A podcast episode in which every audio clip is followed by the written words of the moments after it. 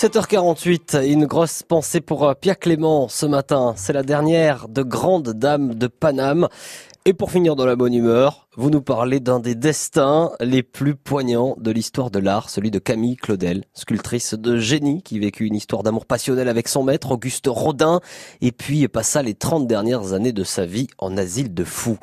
Et en vous plongeant dans son histoire, vous avez découvert que Paris avait joué un rôle capital dans sa vie. Exactement. Camille Claudel, en fait, elle grandit en province et elle passe tout son temps à sculpter de la terre glaise qu'elle va elle-même ramasser avec ses servantes dans les ruisseaux.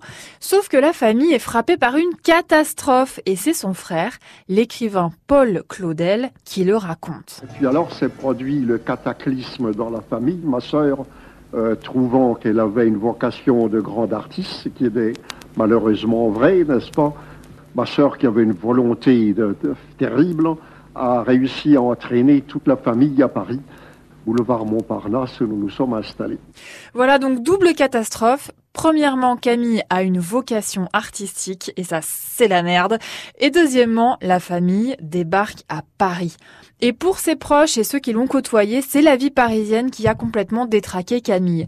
Paul Claudel parle même de la terrible légende parisienne. C'est le journaliste Henri Asselin qui le cite. Je ne raconterai pas a dit Paul Claudel, cette lamentable histoire qui fait partie de cette sourde tradition non écrite que l'on peut appeler la légende parisienne.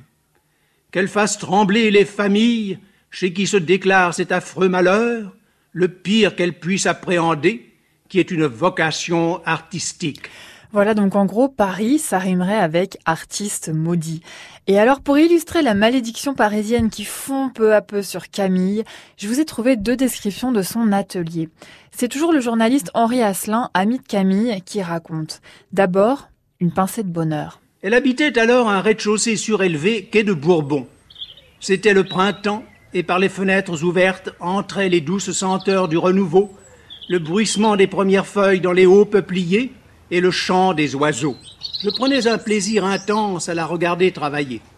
Sans cesse en mouvement, elle allait et venait, riait aux éclats, d'un rire émouvant tant il était frais et jeune, et soudain, fonçant sur cette matière soumise à ses volontés, évidait, remplissait, creusait, ajoutait, décidait enfin de ce que serait la forme. Et puis c'est la terrible nuit de la folie qui tombe définitivement sur l'atelier de Camille. 1913. Dans le vieil immeuble du quai de Bourbon, on commence à s'inquiéter, à s'agiter. Trop de mystères entourent ce rez-de-chaussée qui n'ouvre plus ses fenêtres et n'entr'ouvre plus sa porte que pour les sorties rares et furtives d'une sorte de fantôme.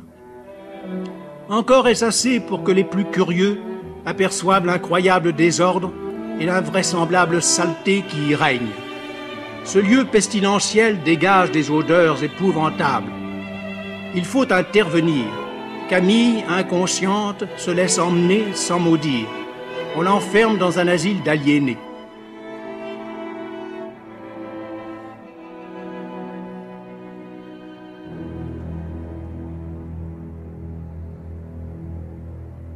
Et Camille ne reverra jamais Paris. Oh là là. Mais qu'est-ce que c'est triste cette histoire. Merci beaucoup Pierre Clément pour euh, bah, pour tous ces épisodes de, des grandes dames de Paname.